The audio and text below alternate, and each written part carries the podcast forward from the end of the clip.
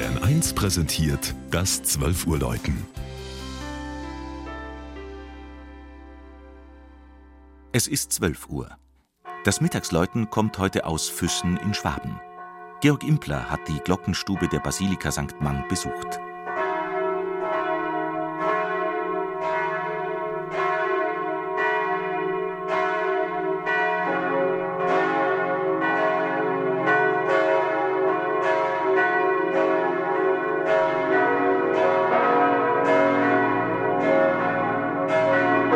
Was mag der St. Gallener Mönchspriester Magnus empfunden haben, als er im Jahre 746 auf der überwachsenen Via Claudia Augusta dem Ort zuwanderte, der heute Füssen heißt?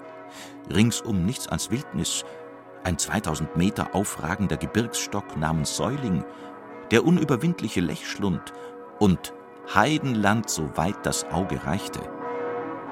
Warum hat er gerade diesen Platz im heutigen Ostallgäu gewählt für seine Einsiedlerklause, in der er dann 26 Jahre verbrachte und väterlich für die daneben entstehende Siedlung sorgte? Einzig, dass er gelebt hat, ist gesichert und dass es hier schon 500 Jahre vor Magnus das römische Militärlager Phoetibus gab. Aus dem lateinischen Wort Fauces für Schlund wurde Füssen. Die heutige Geschäftsmeile der Altstadt verläuft auf der ehemaligen Römerstraße. Das 840 gegründete Benediktinerkloster St. Mang hat man nach der Säkularisierung zu Rathaus und Pfarrkirche umgewidmet. Bei einem Besuch der Barockkirche sollte man neben den reichen Deckenfresken und der Krypta die zwei vergoldeten Drachenleuchter nicht übersehen.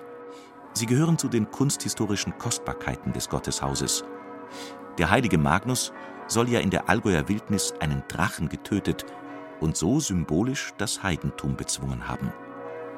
Vom romanischen Satteldachturm, der vor gut 300 Jahren beim Umbau der mittelalterlichen Basilika durch Johann Jakob Herkommer erhalten blieb, geht der Blick über den meist grünen Lech hinauf zum Hausberg der Füßner, den Säuling.